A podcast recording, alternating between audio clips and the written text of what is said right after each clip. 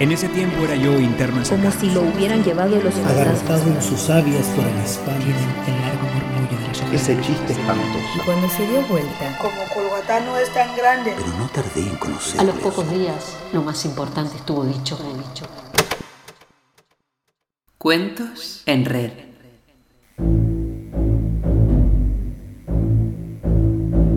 Cuentos en Red presenta 20 relatos narrados desde 20 lugares de nuestro planeta. Textos de diversos autores y autoras con vínculos en distintos puntos de América, Europa y África, narrados en la voz de comunicadores, actores, actrices y escritoras locales.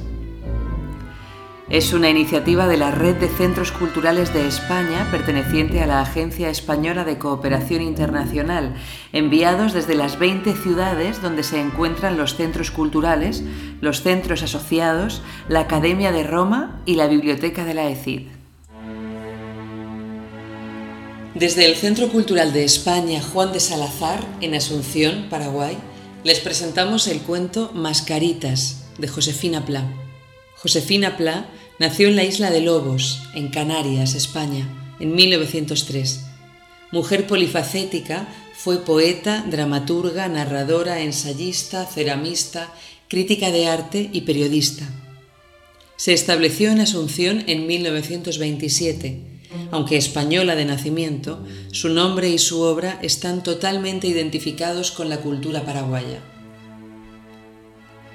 Obtuvo numerosos reconocimientos y premios importantes, como el Memorial de América Latina de San Pablo, el Premio Motard de Literatura de la Academia Francesa y la Medalla de las Bellas Artes de España. En 1998 le fue concedida la ciudadanía honoraria del Paraguay y poco después, el 11 de enero de 1999, falleció en su modesta casa de Asunción. Josefina Pla legó su acervo y el de su marido el pintor y ceramista Julián de la Herrería, al Centro Cultural de España Juan de Salazar, donde hoy existe un pequeño museo que exhibe sus obras. La cuentística de Josefina Pla consta de cinco volúmenes de cuentos, además de una serie de narraciones inéditas, desperdigada en diarios y revistas asuncenas e internacionales. Su labor como cuentista se vio en cierta forma opacada por sus numerosísimas composiciones poéticas y dramáticas, así como por el surgimiento y consagración internacional de dos autores paraguayos de la talla de Gabriel Casacha y Augusto Roa Bastos. La narrativa breve de Pla ahonda en la figura de la mujer del entorno rural y se centra especialmente en sus carencias afectivas y la postergación social a la que está sometida. Nada puede evitar la desdicha del abandono y los personajes se mueven en un universo primitivo donde las fuerzas telúricas y la intensidad de las pasiones desechan cualquier ordenamiento jurídico y social. Existen códigos heredados de la más remota tradición patriarcal, leyes acuñadas en un derecho consuetudinario que se cumplen rigurosamente y en las que no se estipula la relación amorosa entre hombre y mujer, sino el vínculo instintivo entre macho y hembra. Y así, muchos de sus cuentos muestran el grado de indefensión de esta mujer de pueblo, marcada por carencias que se revelan en su forma de actuar y especialmente en el habla. Seres implantados a veces en el medio urbano para desempeñar las tareas de la servidumbre y víctimas de abusos sexuales.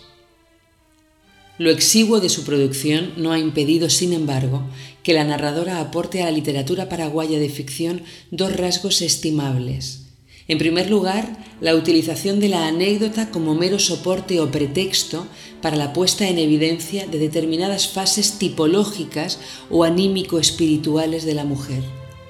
En segundo lugar, la creación de una lengua narrativa que sin caer en el criollismo o en el bilingüismo radical se forma por la hibridación popular del léxico y la sintaxis de ambas lenguas nacionales. Mascaritas, el cuento que hemos escogido, está presentado aquí en formato de radioteatro clásico y cuenta con las interpretaciones de la actriz Ana Ivanova y el actor Silvio Rodas. Ambos tienen una larga experiencia en el teatro y en el cine. Entre otras películas, podemos verlos en Las Herederas, premiada en el Festival Internacional de Cine de Berlín y más recientemente en Matar un muerto. Mascaritas, de Josefina Pla.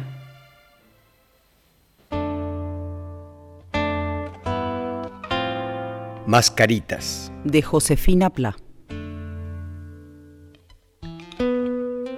Felipe Neri se inclinó por cuarta o quinta vez sobre la cabecera de la cama en que yacía su mujer Dionisia. De no necesitas nada, mi hija. Y por la cuarta o quinta vez contestó ella. Ay, Anibere Penati Felipe, ya lo oíste, Añacayé, que recién se cumplió los nueve. Y además no quiero que nazca mascarita. Rieron los dos. Sin embargo, Felipe Neri no se convencía. Miraba en torno sin acabar de decidirse. La casita tenía dos piezas y aquella era la más amplia, sin ser por ello muy espaciosa. Estaba, eso sí, bien blanqueada y tenía lujo no corriente por entonces en la campaña, el piso de ladrillo. Dionisia había sido maestra de cuarta categoría cerca de Barrero y estaba acostumbrada a cierta comodidad. La cama se alargaba pegada a la pared del fondo. De un clavo colgaba una lámpara de querosén, prendida ya porque anochecía. En el otro ángulo, frente a la puerta, una mesita y sobre ella un nicho antiguo, con rastros de dorados en sus viejas molduras. En él, la imagen de la Virgen que fue de la abuela de Dionisia, pequeña imagen primorosa, a la cual no faltaban ni los aritos de oro. La rodeaba profusión de flores de papel y de velitas en pequeños candeleros de latón. Dos sillas de carandaú, la hamaca recogida sobre una escarpia, debajo de la pequeña ventana ahora cerrada, el negro baúl cuya tapa servía de repisa para varios botellines y una jarra de agua en el lienzo donde se abría la puerta, una percha, y colgando de ella cubiertas con un pedazo de limpia sábana, algunas ropas, el poncho de Felipe, unos vestidos, aquel tapado que hacía de Dionisia una mujer aparte en una vecindad en que ninguna llevaba sino rebozo o a lo sumo un saquito de bombasí. Apenas quedaba en la pieza espacio para moverse. Stanislava me dijo que iba a venir a las ocho para hacerte compañía si necesita, le pide que avise a, enseguida a Ñacayé. Pero te estoy diciendo que no, Felipe. Vos sabés que no te dejo solo por gusto. Hoy tan luego. Pero ese gringo se va mañana a la capital. Tengo que aprovechar hoy mismo para cerrar el trato de las vaquillonas que nos quedan, porque quién sabe cuándo encontraré un buen comprador. Y más pronto arreglemos lo de la chacrita en Barrero Mejora, lleva. Sonrió y Dionisia le devolvió la sonrisa. Era el sueño de los dos, aquella quintita cerca de Barrero. Felipe entendía más de chacra que de hacienda y Dionisia añoraba sus relaciones de cuando allá era maestra de cuarta clase antes de casarse. Bien valía la pena quedarse sola, aunque la ocasión no fuese la mejor para ella. Tampoco lo era para Felipe, Domingo de carnaval no es momento para viajar. Le dije esta siesta a tu hermano que yo tenía que hacer esa diligencia precisamente hoy. Y le pedí para que viniera a quedar contigo esta noche. O siquiera darse una vuelta porque está sola y tengo preocupación por vos. Y está el dinero luego. Me contestó que tenía una fiesta en no sé cuál compañía, lejos. Estuvo a punto de añadir. Desagradecido después de todo lo que hiciste por él. Te mataste por criarle y hacerle gente. Pero no dijo nada. No quería disgustar a Dionisia. Aún dio dos vueltas por la pieza irresoluto mientras Dionisia, mirándole con el rabillo del ojo, sonreía. Le recordó. Ya que antes de irte, no olvides para guardar bien la plata. Ah, tenés razón. Ya me iba a olvidar, caramba. Felipe metió la mano entre las flores de papel del nicho y sacó un rollo de billetes. Diez mil pesos. Una verdadera fortuna en esos tiempos. el producto de la venta del campito y de la mayor parte de las vaquillonas, efectuada días atrás y que Dionisia, en devoto acto de gratitud, había depositado a los pies de la Virgen. Luego se sacó los objetos que había sobre el baúl, levantó la tapa y escondió los billetes lo mejor que supo, separándolos en tres o cuatro porciones. Le estorbaba en su trabajo el revólver, se lo sacó y lo dejó sobre la silla. Reacomodó la ropa, cerró el baúl, colocó de nuevo las cosas en su sitio sobre la tapa, se incorporó y tomando el poncho colgado de la percha se lo echó al hombro. Se inclinó sobre la cabecera de Dionisia y le rozó cariñoso el cabello. Mañana a mediodía estoy de vuelta. Ya sabes, ya está anislada, viene luego. Salió arrimando la puerta. Desde la cama, Dionisia le oyó alejarse al galope del vivaz bordillo. Restalló lejos el primer cohete festivo. Mirando al nicho rezó una salve para que María Auxiliadora llevase a Felipe con bien. Solo pasados unos minutos se dio cuenta del revólver olvidado sobre la silla. Pensó, seguro se da cuenta y está volviendo. Tendió el oído un rato, contó hasta ocho espaciados cohetes, pero Felipe no volvió. Dionisia suspiró. Ah, con tal y que no le pase nada. Noche de carnaval la gente se pone un poco loco. Pero no, no le iba a pasar nada. Felipe era hombre serio y sensato, y le respetaban todos. Dionisia suspiró de nuevo, esta vez con alivio. Descansó. Rato después, oyó acercarse al rancho, sobre la tierra dura, unas pisadas descalzas. Una voz un poco cascada llamó a la vez que la puerta se entreabría. Dionisia, ya dormiste, ama. Era ña Stanislada, vestida de negro como siempre. Menuda, flacucha, tenía fama de mano santa, especialmente con las mujeres de encinta. Quería mucho a Dionisia y a pesar de estar su rancho lejos y de ser noche de fiesta, venía a hacerle compañía. Lo primero que vio fue el revólver de Felipe sobre la silla. Ah, Felipe se olvidó su pistola, qué juicio. Sí, nunca le sucedió. Tan luego, hoy. Ay, la Virgen le ha de proteger. Ña Stanislada se sentó en la silla, poniendo antes con precauciones infinitas el revólver a los pies de la cama. Allá, a lo lejos, seguían restallando más frecuentes cohetes. Conversaron ambas mujeres sobre una infinidad de cosas, desde las gallinas enfermas de la maestra hasta el vestido estrenado por la carnicera el domingo anterior y terminando con los preparativos gloriosos del baile de carnaval en lo de. Pero pronto, Aña Stanislada comenzó a vencerla al sueño. Dionisia insistió para que se fuera. Total, ella estaba lo más bien. Ña Stanislada no quería, pero al fin el sueño ganó, buscando su natural declive. Y la mujer se fue. Cuando en el aire que ya adelgazaba se espaciaban lejos los estallidos de cohetes. Noche de carnaval en el campo se iba terminando. Dionisia se levantó perezosamente para cerrar con llave la puerta. Se durmió apenas vuelta al lecho.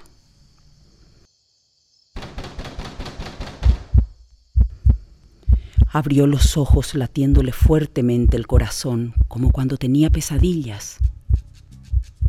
Pero no recordaba haber soñado nada. Miró en torno. Ni ella ni Stanislada habían pensado en renovar el querosén de la lámpara, y la luz había empezado a bajar. Pero antes de que Dionisia pudiese pensar en levantarse para reponer el querosén, se reprodujo el ruido que la había despertado. Justo a la puerta, afuera, algo se removía. Cuchicheaban. Enseguida llamaron. Duros nudillazos perentorios. En ellos latió el peligro. ¿Quién es? El corazón le brincaba como perdiz en cimbra. Abrí. Una voz áspera, susurrante, como disfrazada. ¿Quién es? inquirió de nuevo ahogadamente. En su vientre, la criatura alborotada saltaba espasmódica, tironeándole los costados. Un sudor frío le mojó la espalda. Se acordó de Adelina, la esposa del gringo Markel, a la cual estando encinta de cuatro meses violaron los peones de la estancia y a la cual hallaron muerta varios días después. Junto a la puerta, quienes fueran habían entrado al parecer en conciliábulo los ojos de Dionisia revoloteando como pájaros enloquecidos mientras sus labios se movían rezando, cayeron de pronto sobre el revólver de Felipe a los pies de la cama. Se incorporó, venciendo su paralizante terror. Alcanzó como pudo el revólver y se dejó de nuevo caer de espaldas, apretando con ambas manos el arma sobre los senos, bajo las cobijas. Afuera el conciliábulo había terminado. Algo largo y estrecho como una lengua oscura asomó entre hoja y marco. Crujió la madera. Estaban forzando la puerta con un machete. Dionisia se oía a sí misma como en sueños rezar mirando al nicho. Dios te salve María, llena de gracia, el Señor es contigo. Con bárbaro chasquido la puerta cedió. Fueron entrando uno tras otro llenaban el escaso espacio. Tres emponchados con sendas grotescas caretas hechas en casa sobre la cara, bajo los gachos sombreros. Dos más altos, otro más chico. El que parecía más robusto se inclinó sobre el catre. ¿Dónde lo que guarda tu marido la plata de las vaquillonas? También a Adelina le hicieron darles primero el dinero. Dionisia apretaba el revólver contra el pecho hasta lastimarse los senos. Tenía los ojos muy abiertos, los labios apenas se movieron, pero la voz le salió mucho más clara de lo que ella misma creyera. Ahí, en el baúl. A la llave era otro, un tungo quien preguntaba. El tercero callaba. Está abierto luego. El más pequeño de los tres alzó la tapa del baúl de golpe, sin curarse de botellas y jarra que cayeron detrás haciéndose añicos. El tungo se acuclilló, metió la mano aventando ropas y objetos. Aquí no hay nada. El más robusto se inclinó nuevamente sobre el lecho amenazador. Dionisia susurró, los ojos dilatados, la boca de espanto. Busquen bien. Está repartido por entre la ropa. La lámpara, que había comenzado a parpadear rato antes, era ya apenas una bujía. El más bajito de los tres encendió un fósforo y alumbró el interior del baúl. Encendió luego otro y otro. Los otros dos, en cuclilla de nuevo, buscaban. Vieron con unos billetes y con una exclamación siguieron escarbando. Más billetes.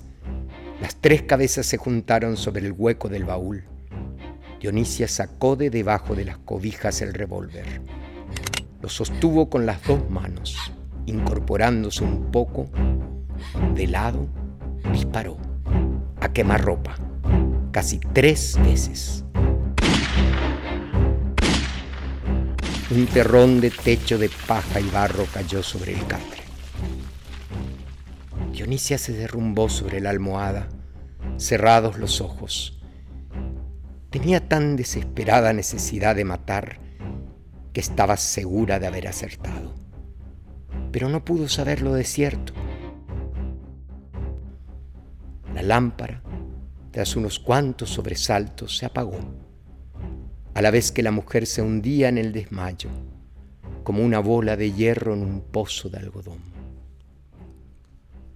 Tiempo después, no supo cuánto, fue saliendo de ese pozo, alada por una cuerda que se le hundía dolorosamente en las entrañas. La oscuridad era densa.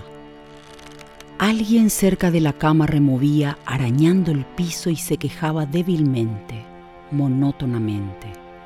Dionisia no se preguntó siquiera qué fuese aquello se había apoderado de ella ese tremendo desinterés, esa prescindencia absoluta de cuanto no sea la propia consumación, que asimila tanto el parto a la agonía. Se oyó a sí misma quejarse una o dos veces.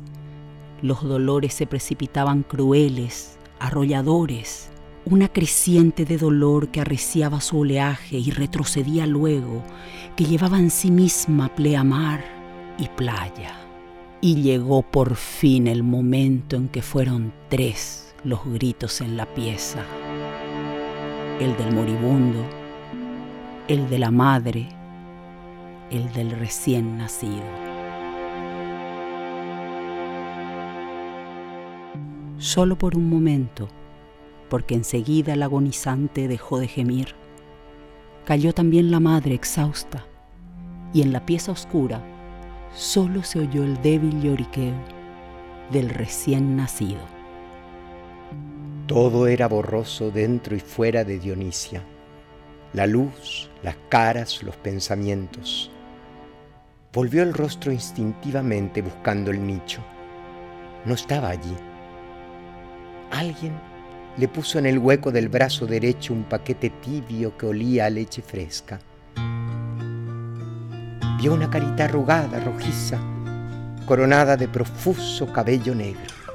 Es un varón, decía leña estanislada.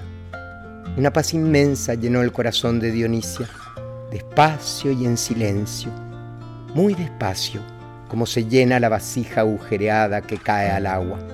Poco a poco, iban llegando vecinas y se iban eh, ajustando en la memoria de Dionisia los detalles de la noche pasada.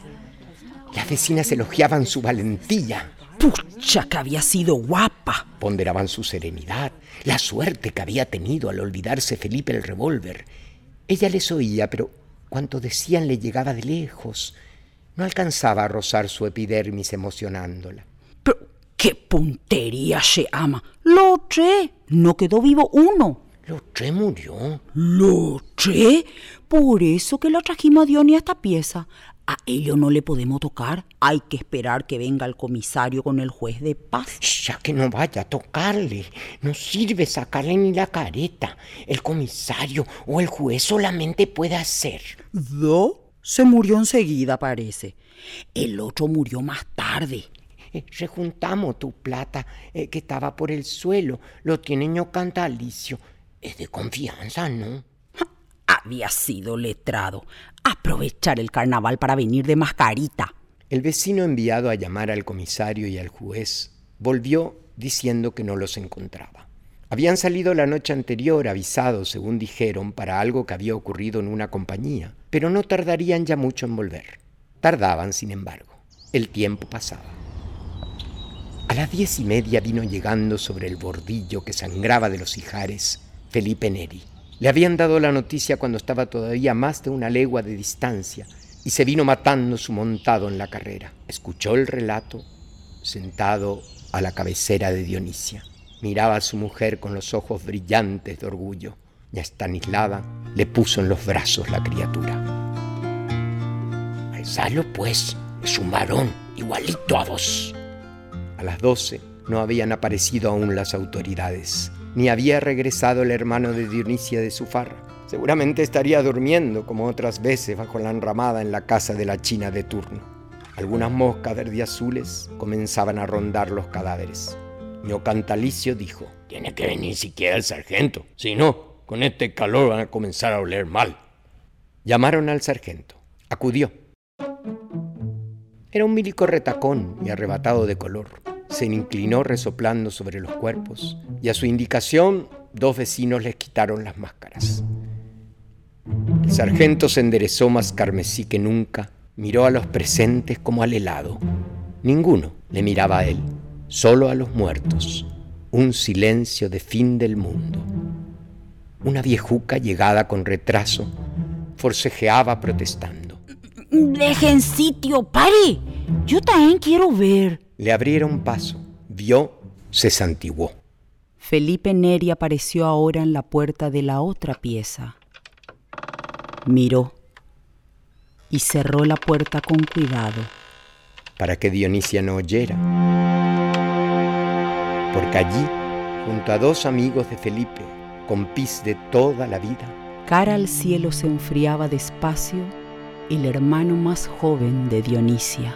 El último de los tres en morir.